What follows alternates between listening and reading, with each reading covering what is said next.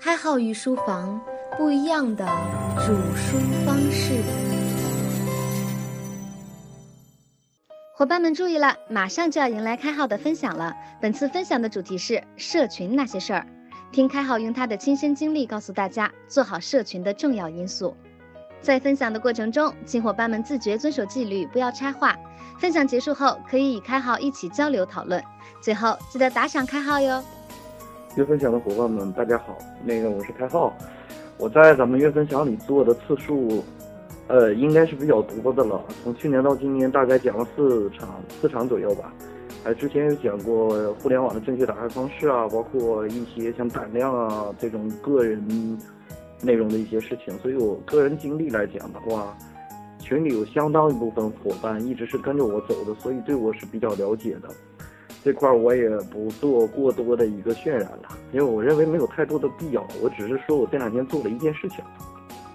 这两天做了一个什么事情呢？就是我在别的群里头去，就是一个当时大家随机组建起来的一个群。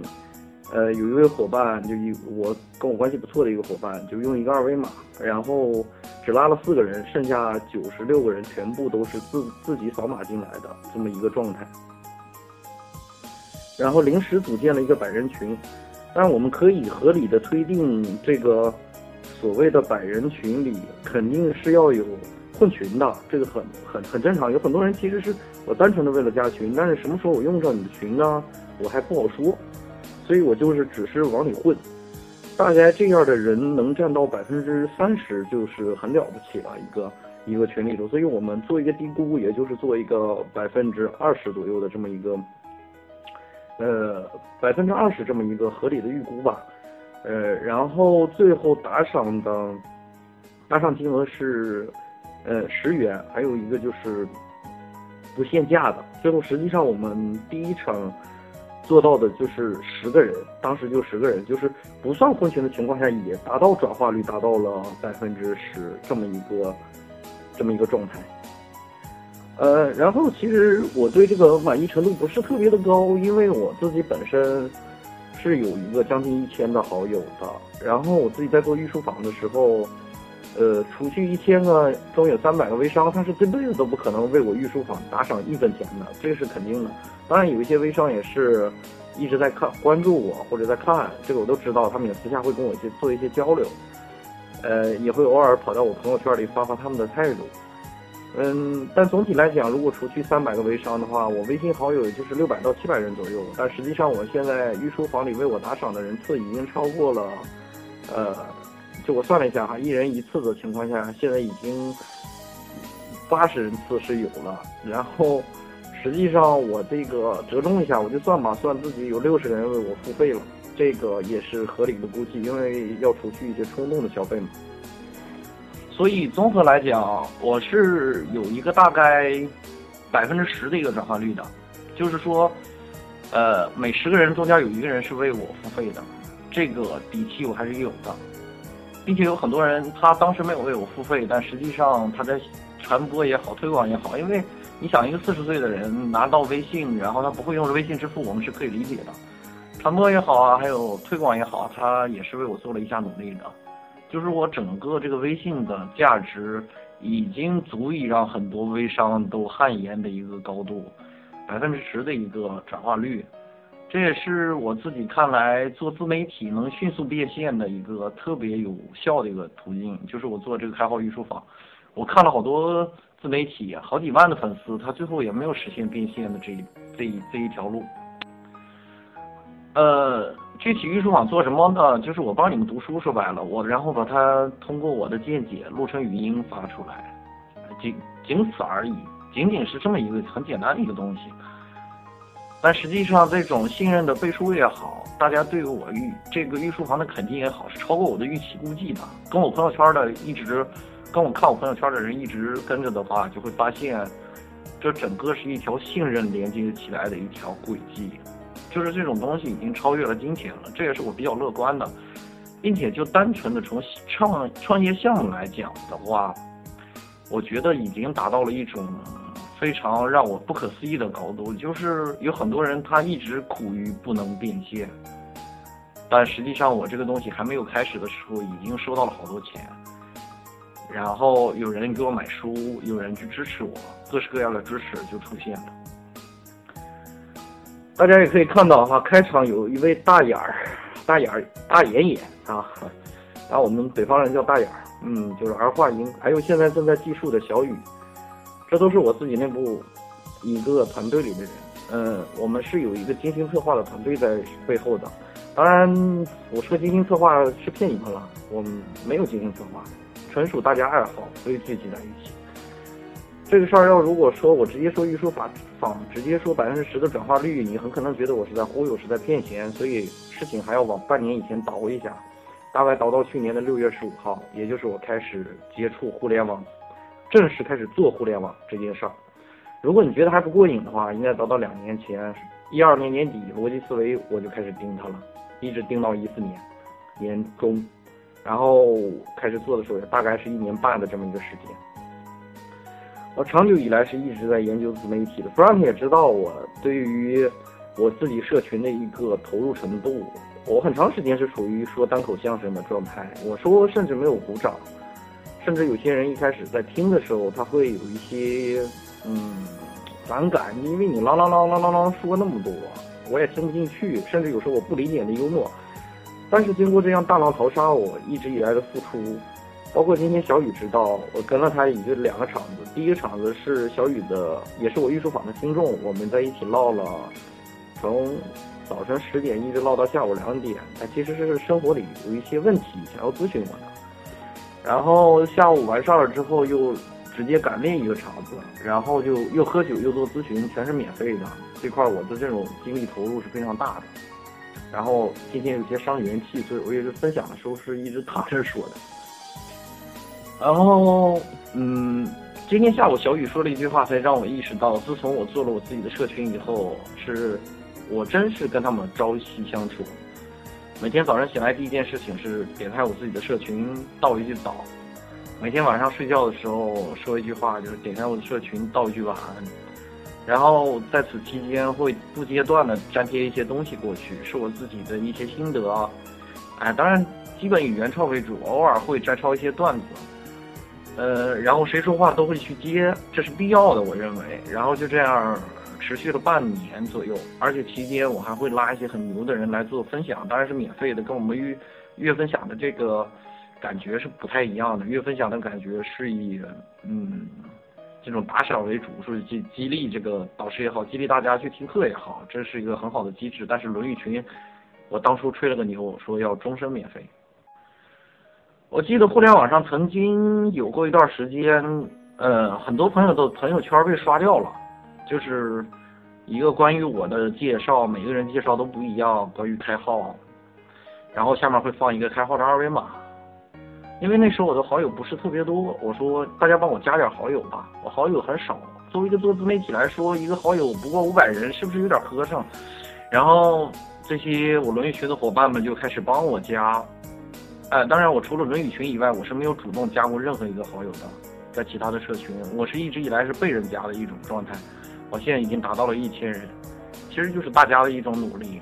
呃，这种对于我东西的一个执着，因为我相信一点，上杆子不是买卖。如果我把所有我手里的社群加满，可能我三个微信号都不够加，但实际上，我相信我加过来的终究不会成为我的买卖。于是我做了很多事情，比如朋友圈现象调查，比如朋友圈现象分析，比如把古文言文墨子读完，然后以现代文调侃的方式翻译出来，这些都是在很多伙伴的眼下把它给做好的。呃，持续的供给知识，持续的去提供一些东西，因为论语群在半年没有为我造出任何经济型的价值。但是我还是日复一日的去把它做出来了，呃，我没有什么技巧，我只是会说话，真的，这是一句实话。不信的伙伴可以一会儿跟我逗逗乐子，随便说几句话让我接一接，这个我接出来的，保证让你很爽很爽。呃，而且我经常会这样的，跟你说两句话，你就直接转账给我了。我没有说让你转账，但实际上，当你有经济基础，并且知道我做艺术房的时候，是愿意给我钱的，这是很正常的。这是基本算是我对于社群这块的一些个人的做了一些事情吧，呃，说白了很简单，就是我每天跟他在一起，呃，不管有没有人在乎他，我在乎他；不管有没有人在乎你们，我在乎你们，仅此而已。我觉得，就我自己的这个经历来看，我觉得你如果要是只是听着爽，听着百分之十的那个那个转化率，你完全没有必要去跟我谈我为什么会成功，或者为什么会做到今天这样，做到这么一个惊人的指标。我肯定只会告诉你两个字：命好，真的，其他你都学不来的。而你听了我的东西，我也不敢保证你真的能达达到百分之十的转化率，因为我确实是有一些命好的成分，对吧？逻辑思维里不是以前曾经讲过一句话吗？说成功者回首往事，无不自抚胸胸膛，一边自叹命好，一边自赞敏捷，真是这回事儿。就是说，你回顾往事，它是有很多事在里面的。就是事是大势所趋的事，更多的是你自己身手矫健，更多的是你辛辛辛苦苦。但是你不能否认，这个时代在一定程度上造就了你。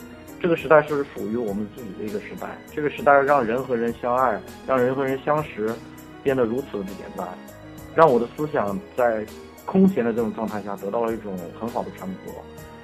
这个对于我的鼓励也好，对于我的帮助也好，是非常大的。然后我。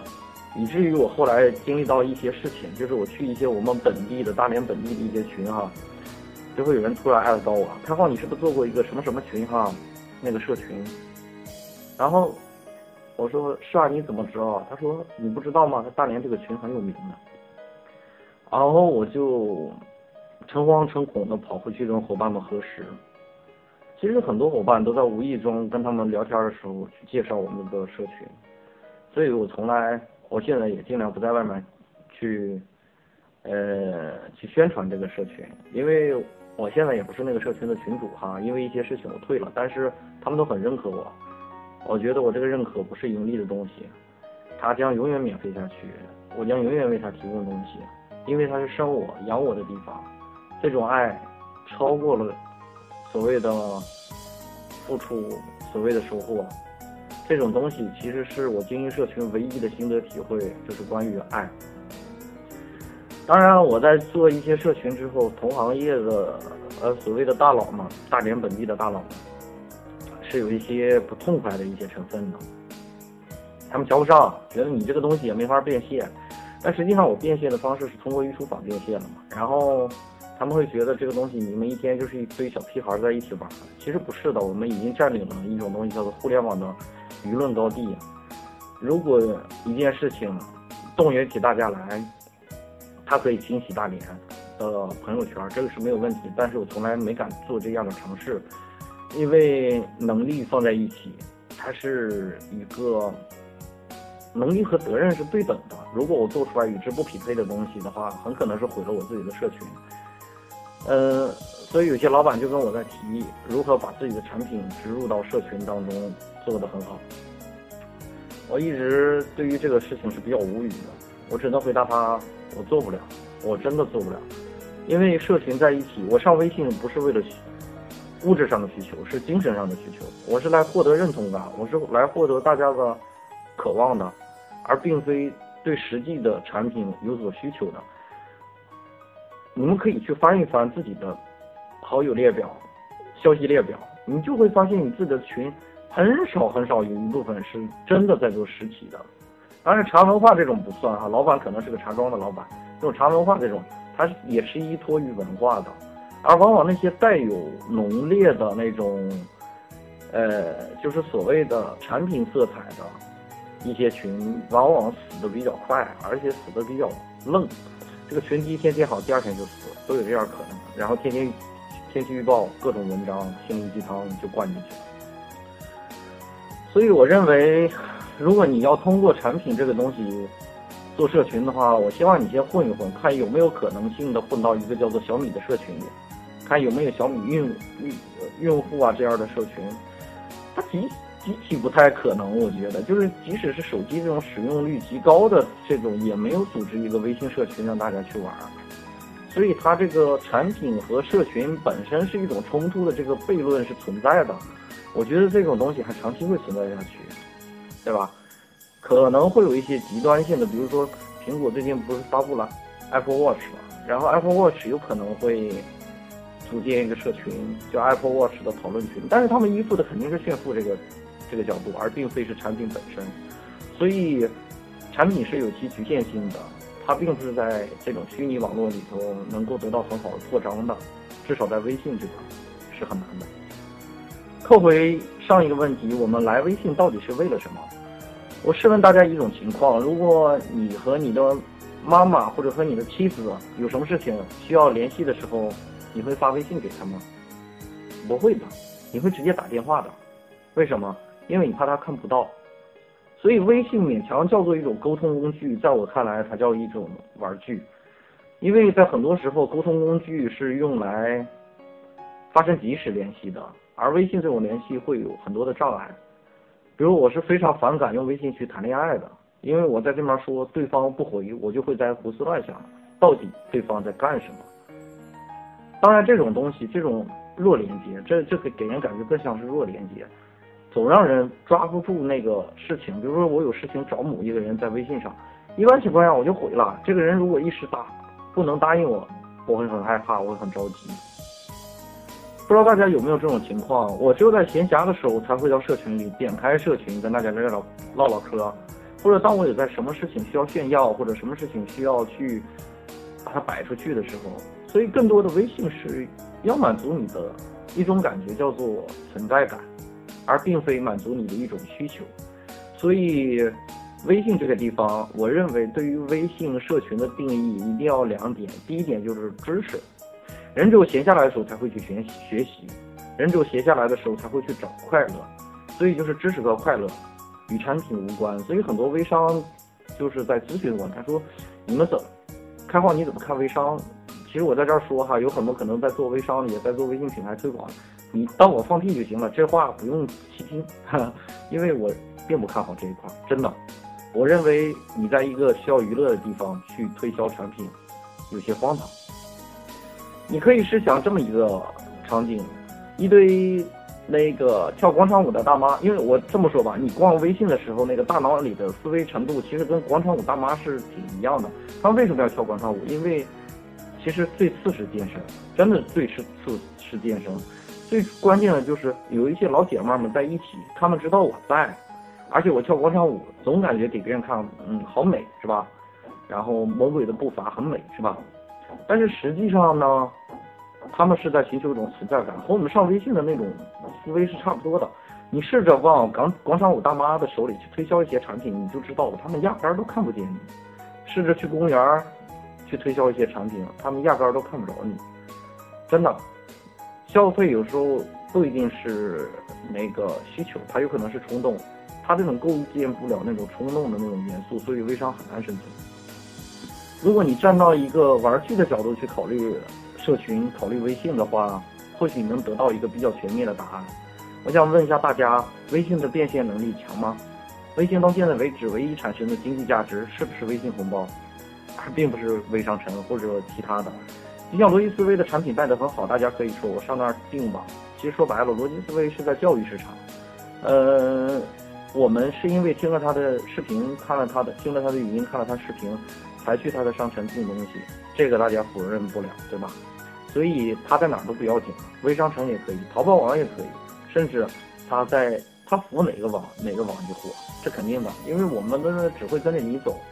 而不会去考虑别的，就像我现在执意使用微支微信支付一样，有很多呃那些不会用微信支付的那些阿姨级别的人也会努力学微信支付，而不用账户给我打过来。所以当你在跟我说有人的地方就有需求的时候，你想一下这个地方的人是不是那些广场舞大妈？如果是，那他就没有需求。我来这儿就是爽的，只要你让我爽了就可以。所以你在微信上做一款精神类的产品是没有任何问题的。而且，如果你的方法有正确的情况下，它是极其容易转化的。而为什么一些所谓的互联网大佬在是在微信上就混得非常好，如鱼得水？我讲讲课或者干点什么，呃，就有企业包养我。但实际上，他包养了之后，他把自己的品牌转移到企业上之后，就失去了那种特性了。这是为什么御御书坊到现在为止我没有去拉任何一笔投资的原因，因为我不能冠名，一旦冠名就会死。你试想一下，月分享上面如果要是冠冠名一个什么企业，爱尔乐卫生巾月分享，那你就不要做了。这月分享的人都恶心死了，真的。当然我是开个玩笑啊，Frank 不要生我的气，这是一个挺粗俗的例子哈。话糙理不糙，我想说的意思就是，我们来这儿是爽的，不是来这儿寻找需求的。什么人会来这儿寻找需求？微商啊，我来这儿寻找客户。什么人会来这儿寻找需求？是我精神匮乏的人才会来这儿寻找需求。什么人会玩群？是因为我在现实当中没有得到足够的认可，所以我来玩群。是，其实真的很赤裸裸。虽然你有时候不敢相信。妈呀，我玩微信原来是这样。但你仔细回想下，你第一次下微信这个 app，难道是因为你要与某些人做上联系吗？不是的，你是想摇一下找到一个美女，你是想打开这个东西和你久违的初中时候的小小班花取得联系，仅此而已，没有别的东西了，真的。它更多的是你精神上的一种享受，最后变成微信的那句 slogan。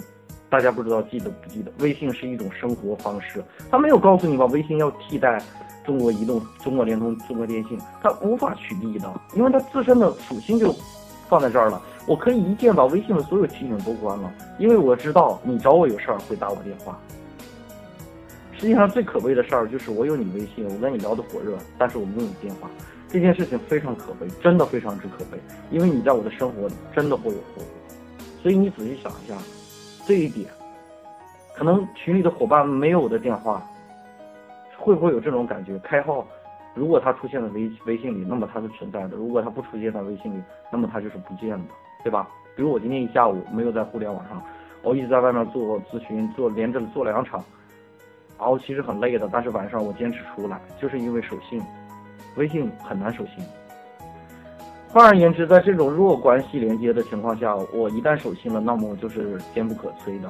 就像大家可以现在点开我的个人资料看一下，我上面写的“志不强者志不达，言不信者信不过”，就是这个道理。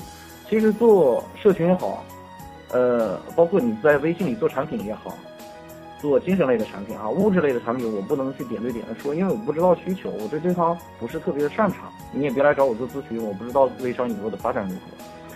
我想说的意思是，诚信是非常重要的。我和 Frank 之间没有任何合同，我们之间没有任何不信任。我从来不问他 Frank，我什么时候讲，他总总是在合理的时间告诉我。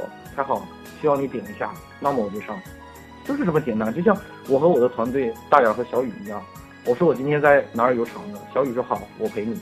然后大眼好，我为你站场，就这么简单。所以信任比任何东西都要重要。前一段时间，微信朋友圈会说这么一件事儿，说微商就是在消耗自己的信任。是的，没错，你在消耗你自己的信任，而你所产生的东西跟淘宝上所产生的东西是一样的，那么你干不过一个专业性的平台。试问问你们自己，当我需求一个东西的时候，我会打开一个网页，我会打开网页或者打开淘宝的 app，还是打开微信去找你需要的那款东西呢？不会的，都不会的，肯定是去打开淘宝，甚至离得最近的。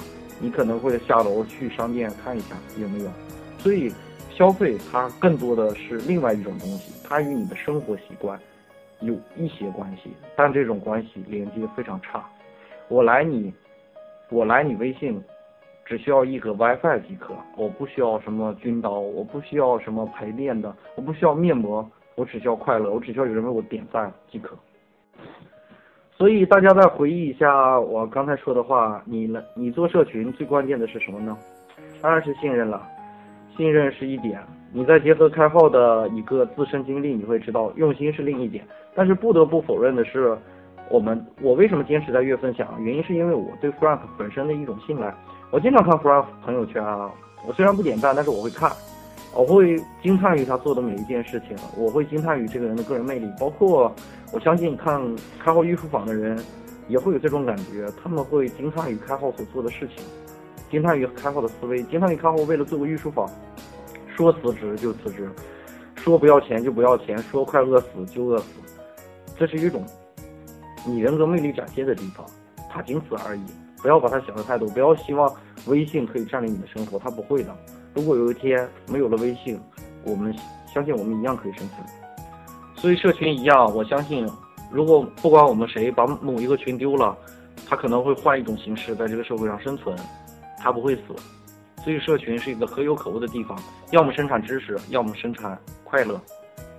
但是你要为此付出的代价很多，因为你一个人对好多点呀。就现在微信是微信社群，就 Frank 这个群是五百人嘛，你一个人要对五百个人的，对吧？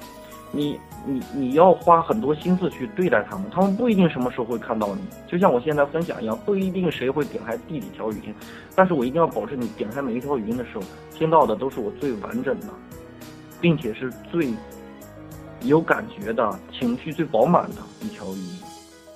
因为我不知道你什么时候看到我，每一个社群主都是这样。我不知道你什么时候看到我，但是我要保证你看到我的时候，我最漂亮。可能听过之前几期的人都知道，开号有一个大约十年左右的一个写作功底，今年是十一，应该是第十一年头上了。我十七岁开始写，今年应该是二十，今年二十八岁了。我数学老师，体育是我数学是体育老师教的，所以我的数学算的一般不好。但所幸我是个会计生哈，呃，我所以我记忆力还是不错的。嗯，所以我有一个十一年的写作功底，这让我对于文字的把握是非常强的。呃，包括 Frank 及其团队做出来的东西非常漂亮，你不得不惊叹他的社群里是有一些东西，是有一些很漂亮的东西充斥着的，让你们惊叹，让你们为之付费，或者让你们为之倾倾倒，为之在这个群里待着，这是一个社群主应该干的事情。社群主就像做人一样，你怎么做好人，就怎么去做社群，这个事情完全没有错。当然有很多人说，哎呦，开号我社群还是没法变现，怎么办？我想说，你有变过现吗？你有企图让自己实现变现的可能吗？没有啊，有很多人都是希望钱从天上来。我敢说，Frank 从打赏之前，他没有发出打赏二维码之前，他不知道月分享是可以变现的。实际上，他是在偶然的一次打赏之后，才会发现，哦。原来是可以变现的，对，你要有伸手要钱的这么一个行为，这是必须的。你要摆明你的立场，你要摆明我是要去做的，我们做这些是有成本的，你要为我们的成本去买单，对，没有问题。这个事情只要摊开来说，所有人都会接受，因为这这个世世界本来就是一个信任构建的东西嘛。微信也是啊，为什么有些人会和素不相识的人说话聊天？留下联系联系方式呢，就是因为人和人之间是有种信任的，我们是同类嘛，对吧？我知道你报的目的不是来伤害我的，当然也不排除有这些人这样的人。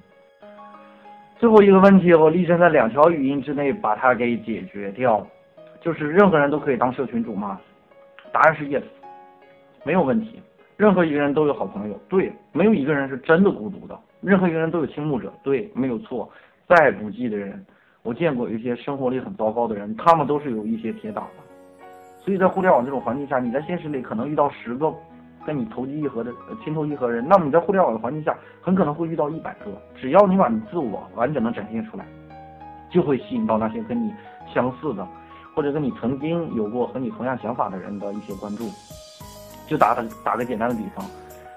呃，我的伦理群一般都是很年轻的，因为我在伦理群里表现的出来是我就是愤慨或者激进或者嬉笑怒骂的那种感觉，所以是年轻的人为主。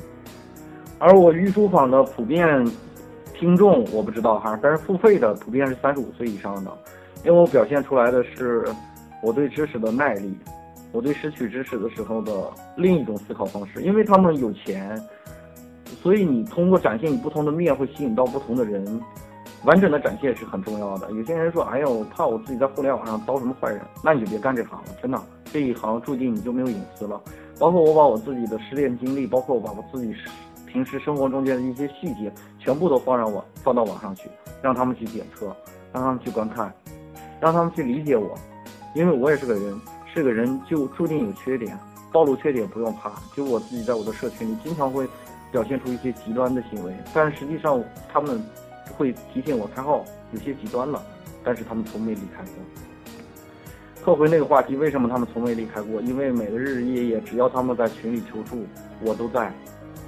我把我自己的东西拿出来都在，包括我今天讲的东西是全新的，跟我之前的语音是不一样的。我可以把我之前的语音，如果 Frank 允许的情况下啊，我可以把我之前语音发出来，感兴趣的听一下，然后。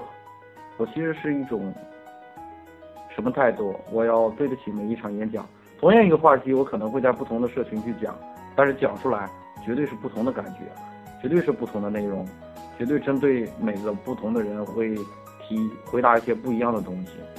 嗯，我是一个不怕提问的人，真的，因为有很多，嗯，就是所谓的那些做自媒体的人是很害怕被人刁难的。我不，我不害怕，因为我觉得你如果能刁难到我，是我的错，不是你的错。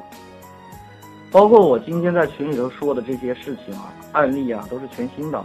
听过上一期的伙伴，再听这一期，感觉是不一样的。所说同一个话题，真的感觉是不一样的。呃。但是我所表现出来的东西是一个全新的，是因为我今天下午还唠这个社群的事儿了，我把今天下午的一些所得也直接拿上来了。嗯，我今天就少讲两段吧，伙伴们听着也稍微轻松一些。再一个，我今天做了一天的将近一天的咨询，从上午十点到下午，呃，我回家之前的前半个小时都一直在做。啊，我是也是有些伤心了，就整个嗯胸腔和腹腔是一种处于一种很空虚的感觉，再加上我喝了一些酒。所以，嗯，感谢大家的聆听吧。呃，先不说打赏的事儿哈，打赏是情分，不打赏是本分。我希望大家认真的把我呕心沥血的这三十多段语音听完，谢谢大家。